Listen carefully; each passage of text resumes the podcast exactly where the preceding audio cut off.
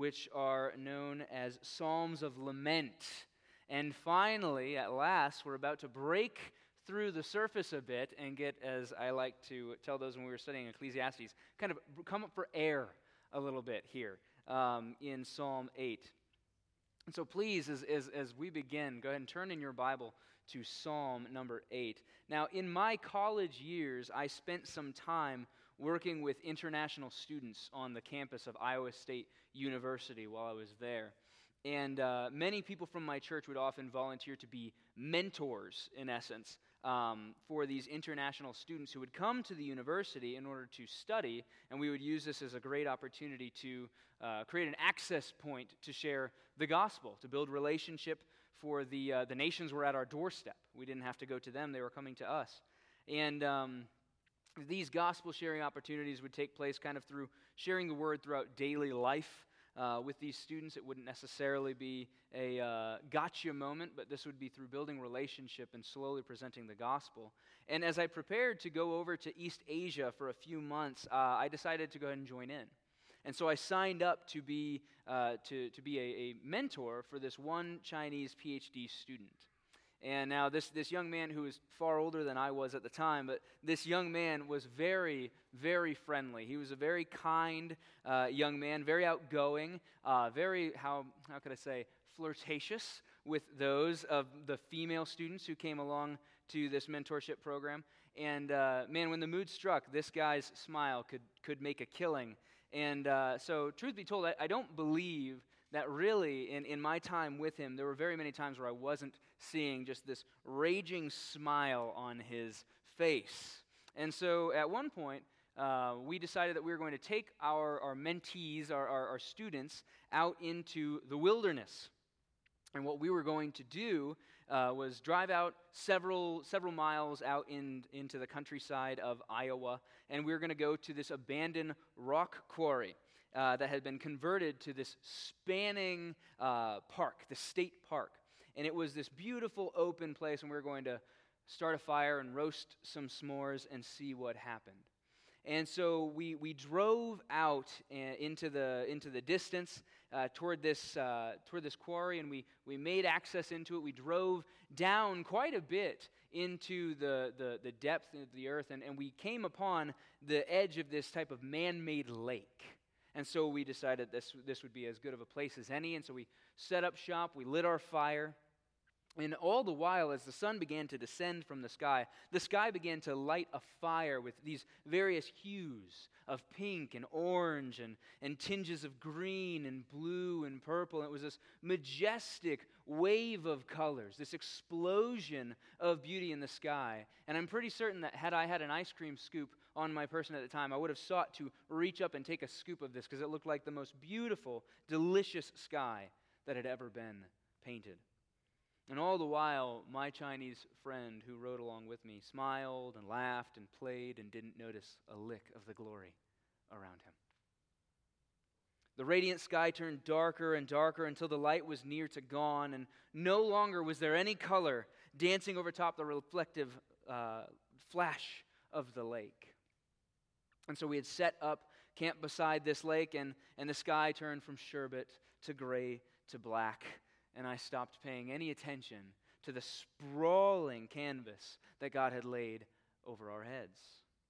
And after quite a bit of time, as we were sitting and the fire was going and the jokes were flying, we were having a delightful time, I became suddenly aware that my friend was no longer sitting around the fire with us making jokes and being silly.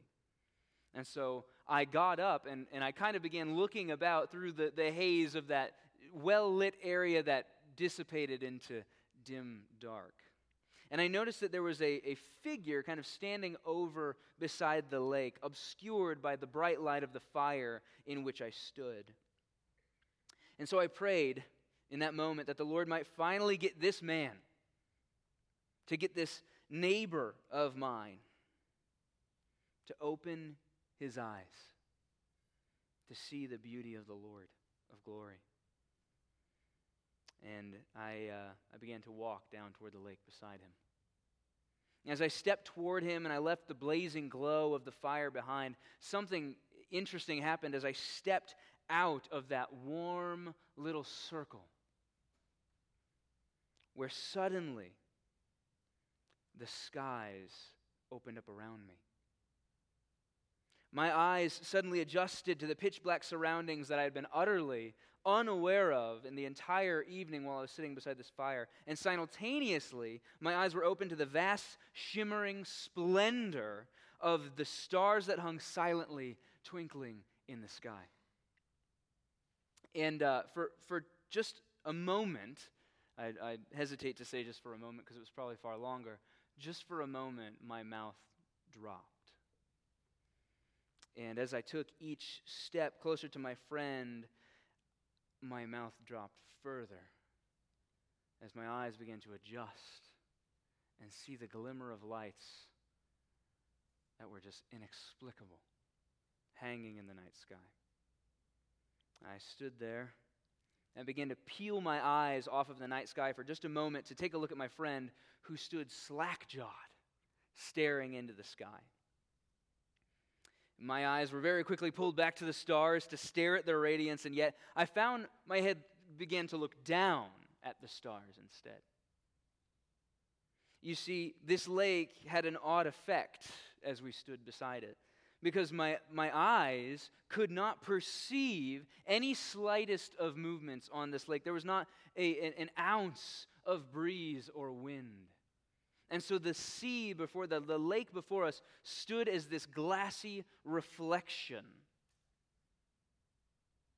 which gave this odd illusion that I had somehow fallen into space and I stood overlooking the edge of the universe, utterly surrounded and lost in the endless sea of black and glittering diamonds. A roar of laughter from behind me kind of pulled me out of my awestruck stupor for just a moment. And I realized that I didn't know how long I had been standing there silently beside my friend, who had been standing there far longer than I. And in the spanning glory of God's stars, it seemed I had been dumbstruck and silent, as it felt overly, whelmingly wrong to disgrace the majesty before me with the crack of my voice. Nonetheless, I, I kind of rallied myself. I ventured to ask him a question. So I simply asked him this: who do you think put those up there? He stood quietly for a moment and drew in a breath that kind of made me think that he had been forgetting all the while to breathe. He never moved his eyes an inch toward me. They stayed transfixed upon the sky above. But he simply replied, "Not me." It is in like awe and wonder that we turn to Psalm eight. And we find our forebrother David as he sets his voice to song and his pen to page in the eighth Psalm. So if you could follow along as I read aloud from God's perfect, sufficient word, the eighth Psalm. To the choir master, according to the Gittith, a psalm of David. O Lord, our Lord, how majestic is your name in all the earth. You have set your glory above the heavens. Out of the mouth of babies and infants, you have established strength because of your foes, to still the enemy and the avenger. When I look at your heavens, the work of your fingers, the moon and the stars which you have set in place, what is man that you were mindful of him, and the Son of Man, that you care for him? Yet you have made him a little lower than the heavenly beings, and crowned him with glory and honor. You have given him dominion over the works of your hands. You have put all things under his feet, all sheep and oxen, and also the beasts of the field, the birds of the heavens, the fish of the seas, whatever passes along the paths of the seas. O Lord, our Lord, how majestic is your name in all the earth.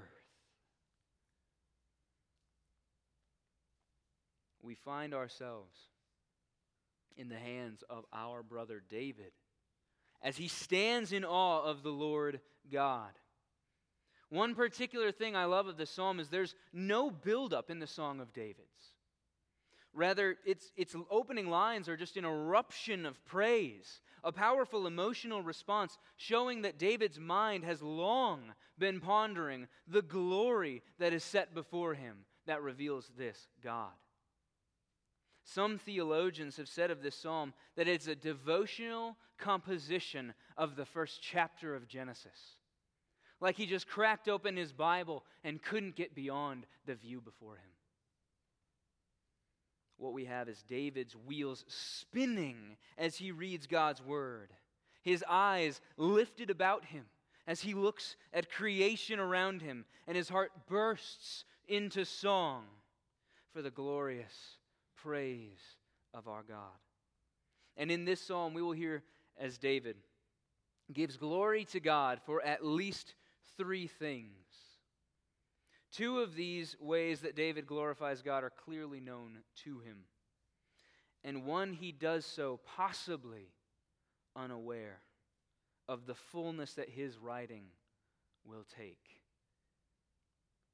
Point number one, for those of you who wish to follow along in note-taking, we will see David glorifies God's difference from man in verses one through three. Point number two, we will see that David glorifies God's goodness to man in verses four through nine. And finally, we will bring to the conclusion that David glorifies God's Savior of man throughout verses one through nine. For those of you scribbling madly, they will be left up on the screen as I introduce them. In Psalm eight, we hear that David first admires the excellent glory of God in heaven and earth.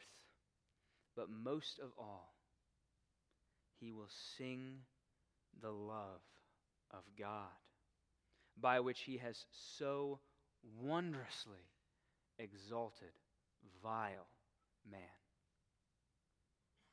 So first we turn to David glorifying God's difference from man. First, David pro- proclaims, O Lord, our Lord.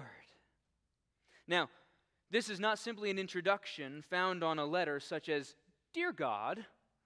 Rather, this is an outburst of praise. O Lord, our Lord, he says. There is an emotional impact that purports from his lungs.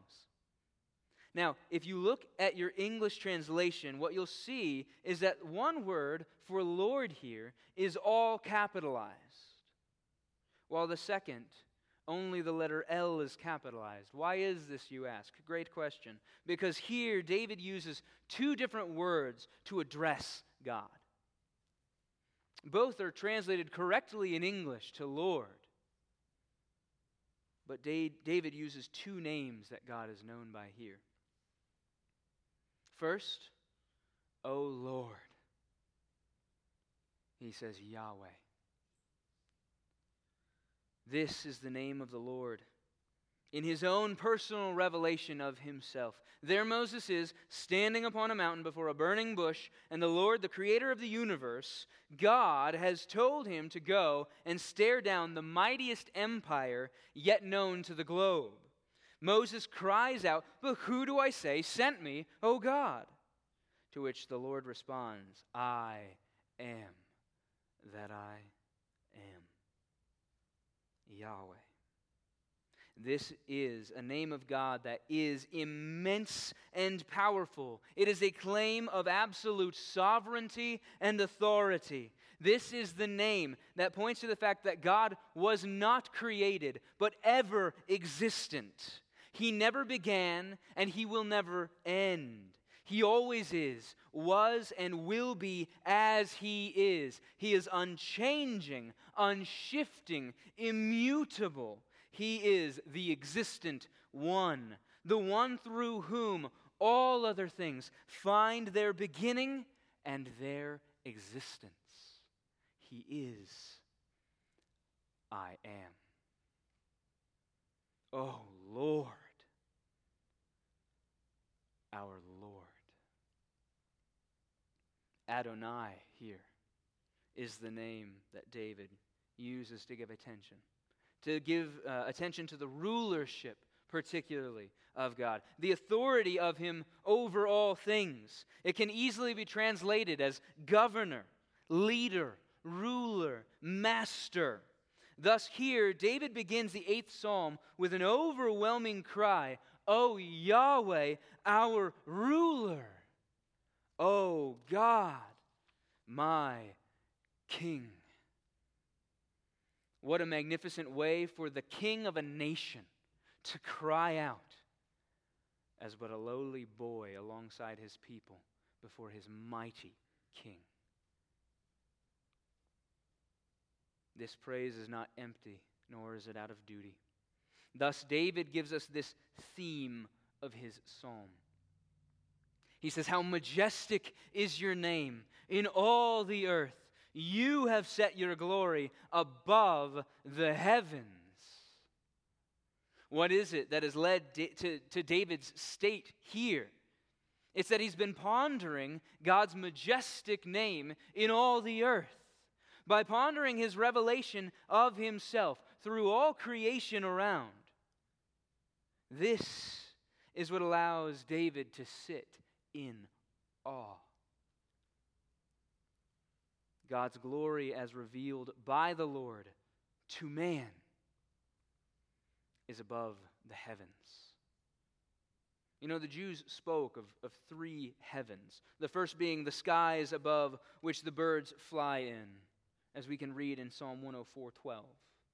The second is the starry heavens that are spoken of in Psalm nineteen, one. And the third is the heaven of heavens, or the third heavens, where God particularly manifests Himself, of which Christ Himself speaks in Matthew six, thirty-six. Here, David cries out that all of these heavens are no container large enough to hold or, or contain the mighty God. This God, the creator of the universe, is the boundless one. He who created all things is outside of all things. Here, David's mind is bending as he contemplates the majesty of God. And he's reached a point where he has exhausted his own human means of understanding. So he simply cries out, you have set your glory above the heavens. Oh, the ocean is crushingly deep. Yet it is a thimble before the vastness of our God. The universe may be infinite, but yet God is infinitely beyond. He is over and above. He is in and through. He is fully fills and is not limited within. This God is magnificent. He is boundless, and He is beyond David's comprehension. His glory is above all creation. And yet David marvels that his glory is nonetheless seen in his creation. Verse two, David says, out of the mouth of babies and infants you have established strength because of your foes, to still the enemy and the avenger. David turns his attention then to not simply look at the vast cosmic glories of God's creation, but to the intricate beauties created by His pristine and intentional finger. He's been looking, you could say, through the telescope at the wonders of God about, but now he turns his attention to look through the microscope. The word David uses here in our English translation for infants, in the original means suckling ones. the type of baby that is nursed by his mother. Out of this vast cosmic greatness, he turns to the tiny, nursing newborn. Out of the mouths of babies and by suckling infants, says David, do we see that you have proven your glory. You've not proven only your existence, but your personal hand in it. You see, David knows God is not a God who created the dirt and then man put two genders together, spun the earth on its axis and hoped for the best. No, as we read, God's personal, intimate creation of each and every individual, as we see in Ecclesiastes eleven five, as Solomon says, as you do not know the way the Spirit comes to the bones in the womb of a woman with child, so you do not know the work of God who makes everything. Oh, each child knit by his hand. David says in Psalm one thirty-nine thirteen, for you inform, you formed my inward parts. You knitted me together in my mother's womb. I praise you, for I am fearfully and wonderfully made. Wonderful are your works. He did not create most things, but all things. And David sits in pondering as he thinks of the baby nursing at his mother's breast. What a glory! There in that cute little squishy person is this image of God. There in that floppy little grub is a heart at worship of something. In the eyes within that baby's head that can hardly see to his mother's face are the eyes that God fashioned to capture light, reflect an image, and translate that image into such a way that the brain can seek to interpret and understand what is before it. God here says that there is no power to match from his enemies that will be able to overthrow the power found in the simplest of children's songs. O you who labor all day with your children, mothers whose lives are given over to the teaching and training of your children, forget not that the depth of the importance of your work. Forget not that the humdrum of dirty diapers and snack times is no second level of life that would be better if only you could get out and have a career. No, mothers, you wield a great and incredible responsibility. For God says he has marked a power to still his enemies that can come from the lips of those little ones that you wipe off for the fifteenth time today. Oh, fathers, forget not that whatever your responsibilities may be in the world, you are held most highly to your responsibility in the leading of your home, the directing of your family's daily worship. Here there is power to still the foes of God. Yet how often do we pick the lesser to fault for the greater responsibility? God is the glorious one.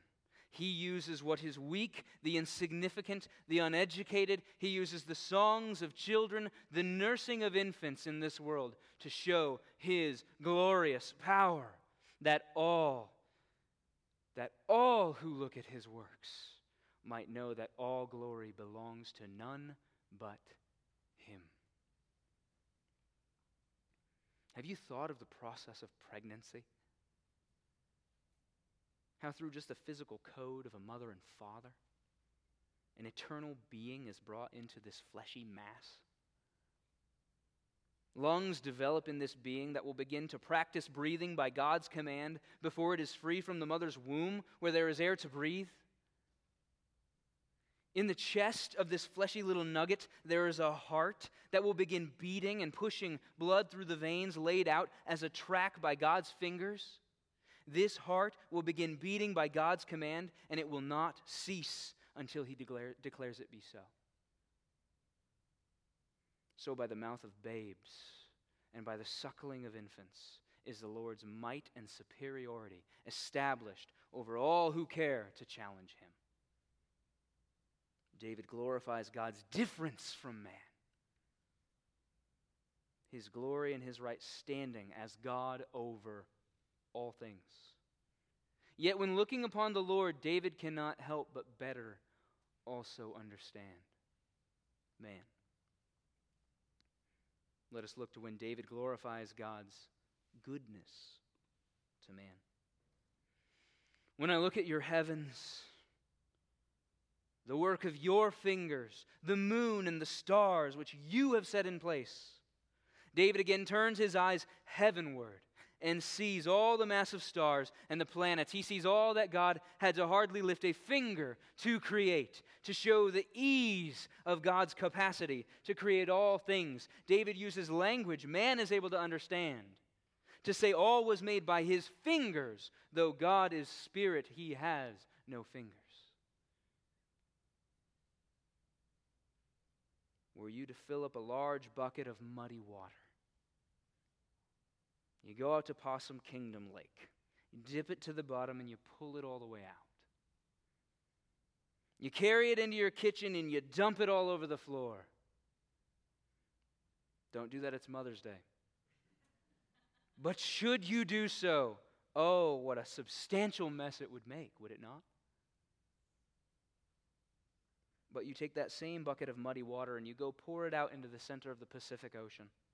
The ocean level will remain entirely the same. Not a drop of that bucket would even be noticed next to the vastness of that watery ocean. So it is with the Lord our God. Could you take all the vastness of the earth with all of its host? Should you bind all of the skies together? Should you harness the unending vastness of deep outer space with all of its planets, its supernovae, that's how you pronounce it apparently, the black holes, the moons, the suns, the galaxies, you bind it all up together, and should you take all of the imaginary possibilities of all created things from all that God has made in eternity past unto a distant eternal horizon, and should you cram all of this into one created mass, it would still not measure in size, even to make the slightest drop in the bucket before our infinitely glorious God. This God, he fills immensity. This God, he overflows infinity. And so David's mind reels because God's face and loving gaze is uniquely expressed toward finite man. The children made from dirt are fashioned by his very hand, whose fingers graced creation with each star and planet that is yet undiscovered. All things he has set in place. And as Coloss- Colossians one seventeen says, he holds all things together. So David says, what is man that you are mindful of him, and the Son of Man that you care for him? David glorifies God's goodness to man. You see, God does not merely cast us into the vat of his glorious creation with all other things. For this man could consider himself blessed more than he deserves, could he not? If only God would create us and let us be, just by being created by the same hand that created the Milky Way, would not it deem us more worthy than we are? John Newton once remarked that when he was at a certain stage in his walk with the Lord, he became filled with a great fear and terror, not that he would be punished by God, but that he was in himself being so small and insignificant that he would be utterly overlooked by the Lord God. Yet, God does not merely ignore man. Rather, David says God is mindful of him, that he cares for him. That word care is to visit, as one would visit a loved one on their dying bed. This has the understanding of God's ever-present thinking upon man. Not simply in a general sense, mankind is not simply one of the things that God thinks about often. For remember, wherever I may be, God is omniscient. He knows all. Not merely in fact, but in personal intimacy. David's words paint a picture here of lowly man standing always and continually before the ever-present and focused face of the Lord God. The Lord at all times, in every place, is always fully and completely thinking about each and every individual person, whoever is and ever was and ever will be. His mind is not off you but for a moment, though ever small you may be. Now hold on a minute. That, that's not possible, you might say. To which I say, I agree. I agree.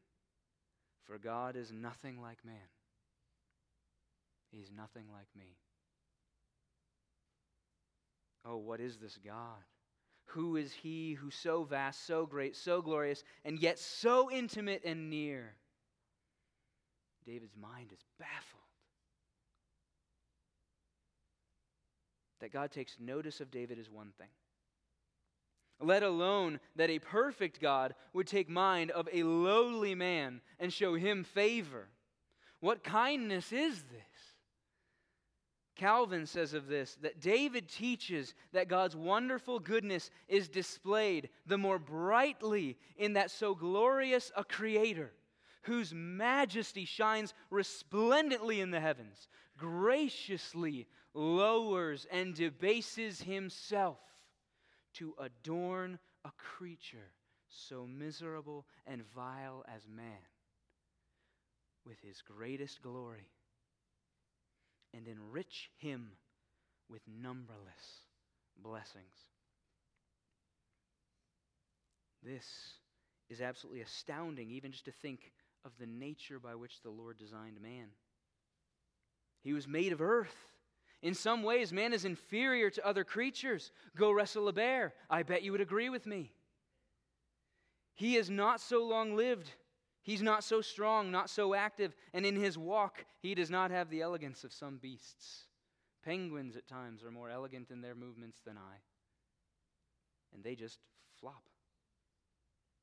Yet over these, at creation, God gave man perfect dominion, and over which still to an extent, even after the fall of man, we still have authority. What loving kindness is this?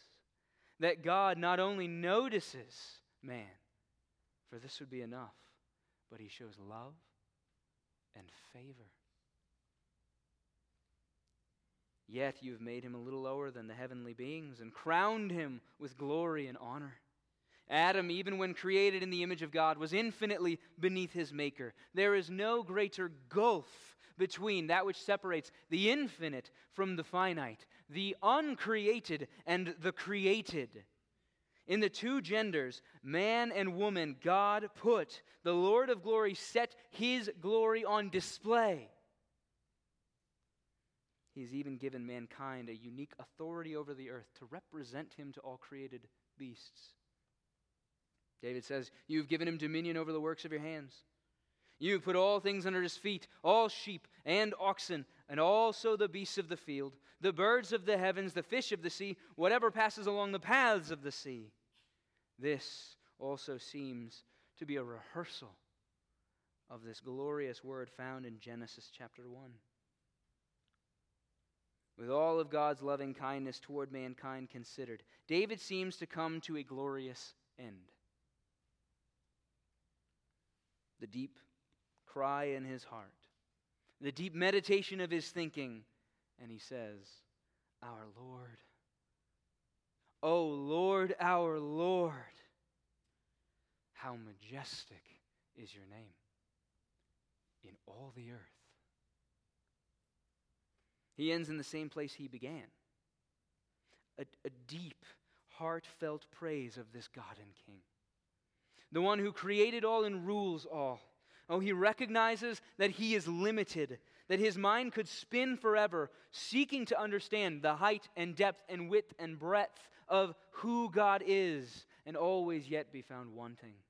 In contemplating the divine glory, often the most and the best that we can do is cry out, "How excellent, how wonderful!" It is a mark of a wise man to know the limits of human knowledge, and of a devout man to adore where he can no longer fathom. David, then, through all of this, stops. Now, if this is, is where we could leave it, then indeed all of this would be true and good. But it would also be missing its true fulfillment. You see, David glorifies God's Savior of man through verses one through nine. We could here emulate our brother David's praise of this awesome and gracious God and go home and eat a delicious Mother's Day dinner, cooked nor cleaned up by our mothers.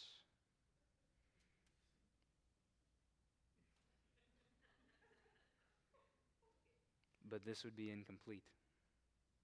David did indeed glorify God's difference from man. David did indeed glorify God's goodness to man, yet possibly unaware to him. David wrote this with his hand of the coming one who would fulfill this psalm to its fullest understanding. Let me convince you with First Peter one, ten through twelve, which says, "Concerning this salvation, the prophets who pros- prophesied about the grace that was to be yours searched and inquired carefully, inquiring what person or time the Spirit of Christ in them was indicating when he predicted the sufferings of Christ and the subsequent glories. It was revealed to them that they were serving not themselves, but you, in the things that have now been announced to you through those who preached the good news to you by the Holy Spirit sent from heaven, things into which angels long to look." This prophet David, he was indeed one of these very men who, while moved along by the Holy Spirit, wrote of the salvation to come. We know that this psalm finds its highest and fullest sense when understood in the light of Christ. Of this psalm, Luther himself says, "This is a prophecy concerning Christ, concerning his passion, his resurrection, and his dominion over all creatures." You see, it is indeed Christ himself that we see, not just the glory of God on display in man's creation, but we see, in fact, God's glory in man. Colossians one, fifteen through sixteen says this, "He is the image of the invisible God, the firstborn of all creation. For by him all things were created, in heaven and on earth, visible and invisible, whether thrones or dominions or rulers or authorities. All things were created through him and for him." Speaking of Christ. It was by Christ's hands that all things were created. It is by his hands that all things remain. The very moon that Christ fashioned before he breathed his life into the dust and formed man is the very moon that Christ kneeled beneath as he wept in Gethsemane. We read in the book of Matthew that Jesus entered into the temple and drove out those who had made the house of worship into a house of depravity. After Christ drove out the wickedness of selfish ambition, he began filling the temple with his miracles and wonders. So much so that children began to cry out in praise to the Lord, proclaiming, "Hosanna to the Son of David." To which the Pharisees began to seek to rebuke Jesus, saying, "Hey, do you hear what those kids are saying? You ought to shut them up." To which Jesus replies, "What? Haven't you read your Bibles?" And then he says this, "Out of the mouth of infants and nursing babies, you have prepared praise." You see, it is He that is praiseworthy. It is He that deserves only glory and praise. It is He who is the one whose glory exceeds our wildest claims of self-worth, our most glorious pondering over His nature. Not only this, but when we turn our attention to the book of Hebrews, when we read of the glory and honor of the Savior in Hebrews chapter two, verses six through nine, the author of Hebrews says this: it has been testified somewhere. It's okay to forget where a Bible verse is. There's biblical proof. It's always encouraging when an author of Scripture forgets where he left his page turner. He says, "What is man that you were mindful of him, or the Son of Man that you care for him? You made him for a little while lower than the angels. You have crowned him with glory and honor, putting everything in subjection under his feet. Now in putting everything in subjection to him, He left nothing outside of His control. At present, we do not yet see everything in subjection to Him, but we see Him, who for a little while was made lower than the angels, namely, Jesus, crowned with glory and honor because of the suffering of death, so that by the grace of God He might taste death for everyone." You see, it is man in general that bears authority over all creatures of the earth. This is true.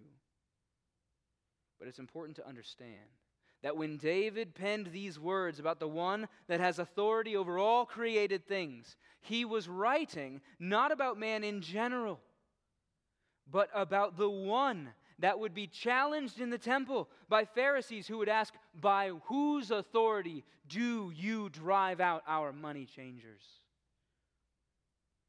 Psalm eight is about Jesus Christ Himself. "You've made Him a little while lower than the angels." This was speaking of Christ, who, dwelling in eternal glory with the Father, stepped down to the form of a slave, taking on the flesh of man.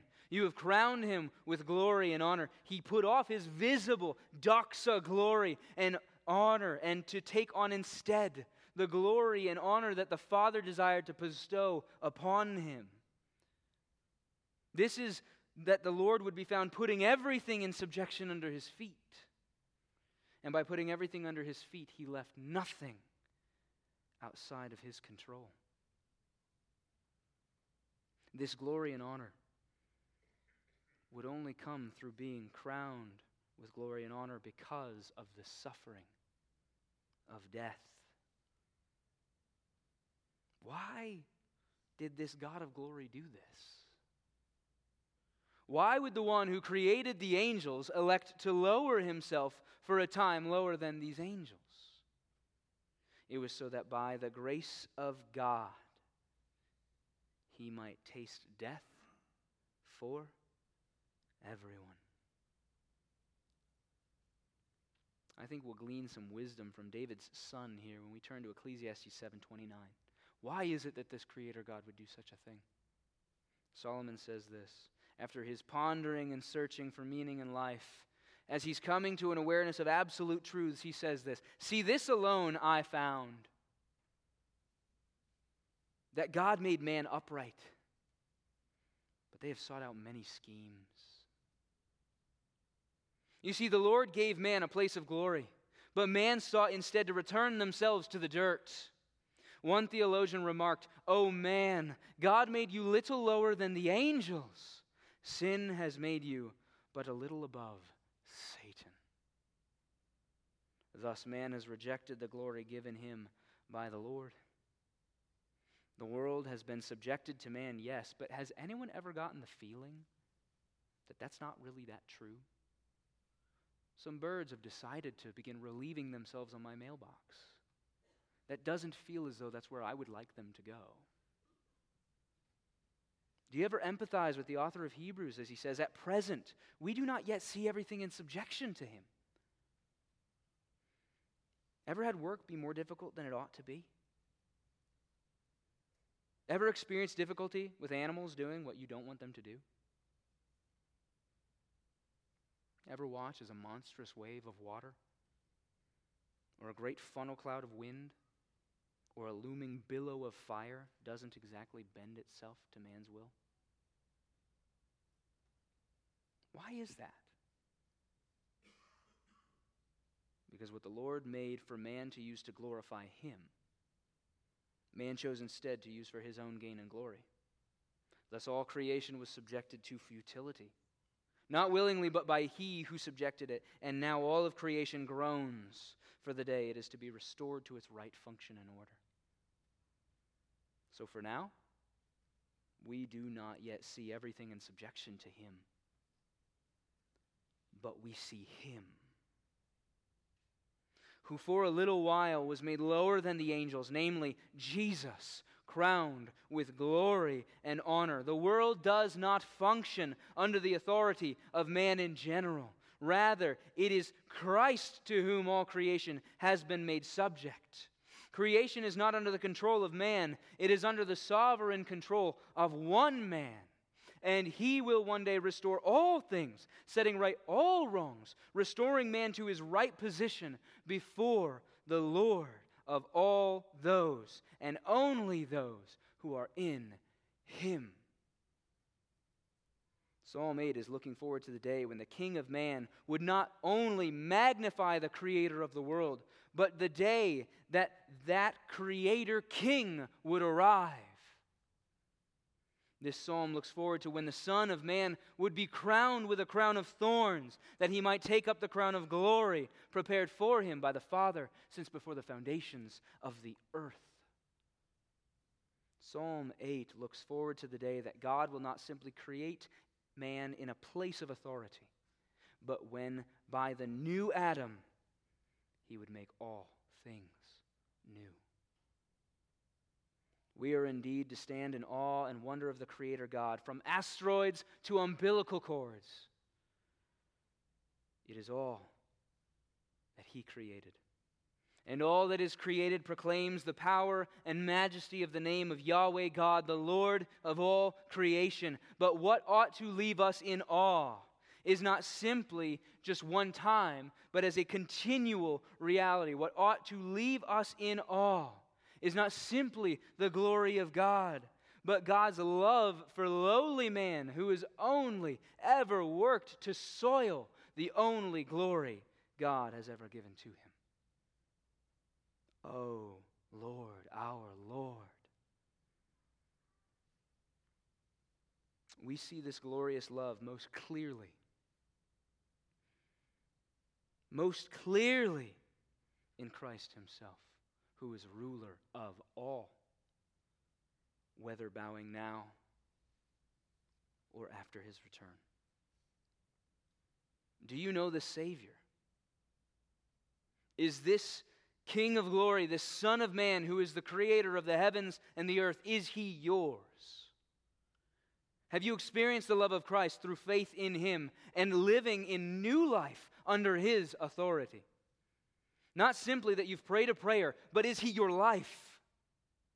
Not simply do you want him to die for your sins, but do you want him to define who you are and what this life ought to look like?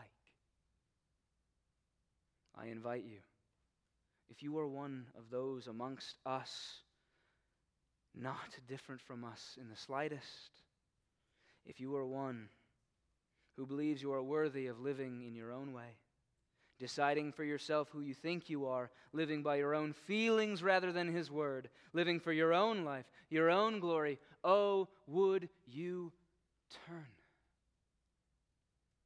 Would you turn? Would you turn and know the one who fashioned you by his glorious hand? Would you come? Behold this glorious King, the Creator who fixes the span of the universe in its place beneath his feet with a single finger. You who are in Christ, you who are, who are in Christ, would you behold our God? This week as you go about your day, your daily life, would you stand in awe of this Creator, the one who would care for even those lowly as us?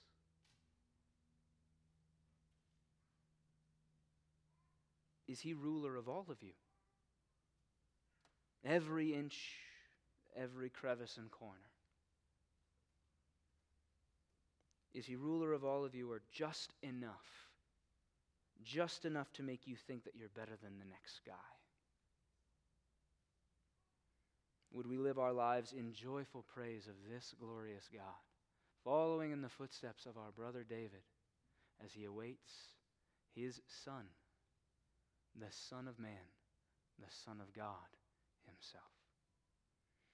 O Lord, our Lord, with wonder we gaze on all you have fashioned the heavenly span. Of moon and stars, creation's displays, we ponder our presence in your glorious plan. O Lord, our Lord, your excellent name, with all living creatures our voices resound. All earth, all oceans join the reclaim. Our Lord is with us, our thanks will abound. All of creation gives glory to God.